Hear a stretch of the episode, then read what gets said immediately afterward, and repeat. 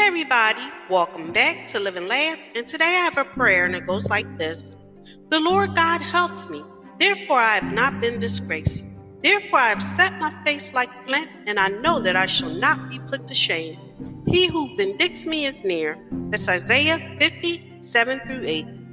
Forgive me, Lord, for all my mistakes and my sins. I try my best, but I often fall short of the goals I set for myself.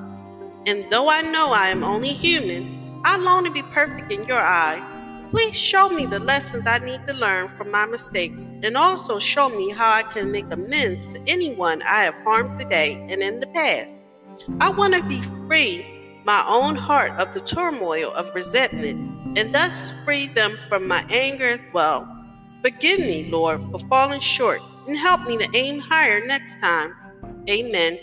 Thank you for listening. If you know anyone that can benefit from this prayer, go ahead and share it.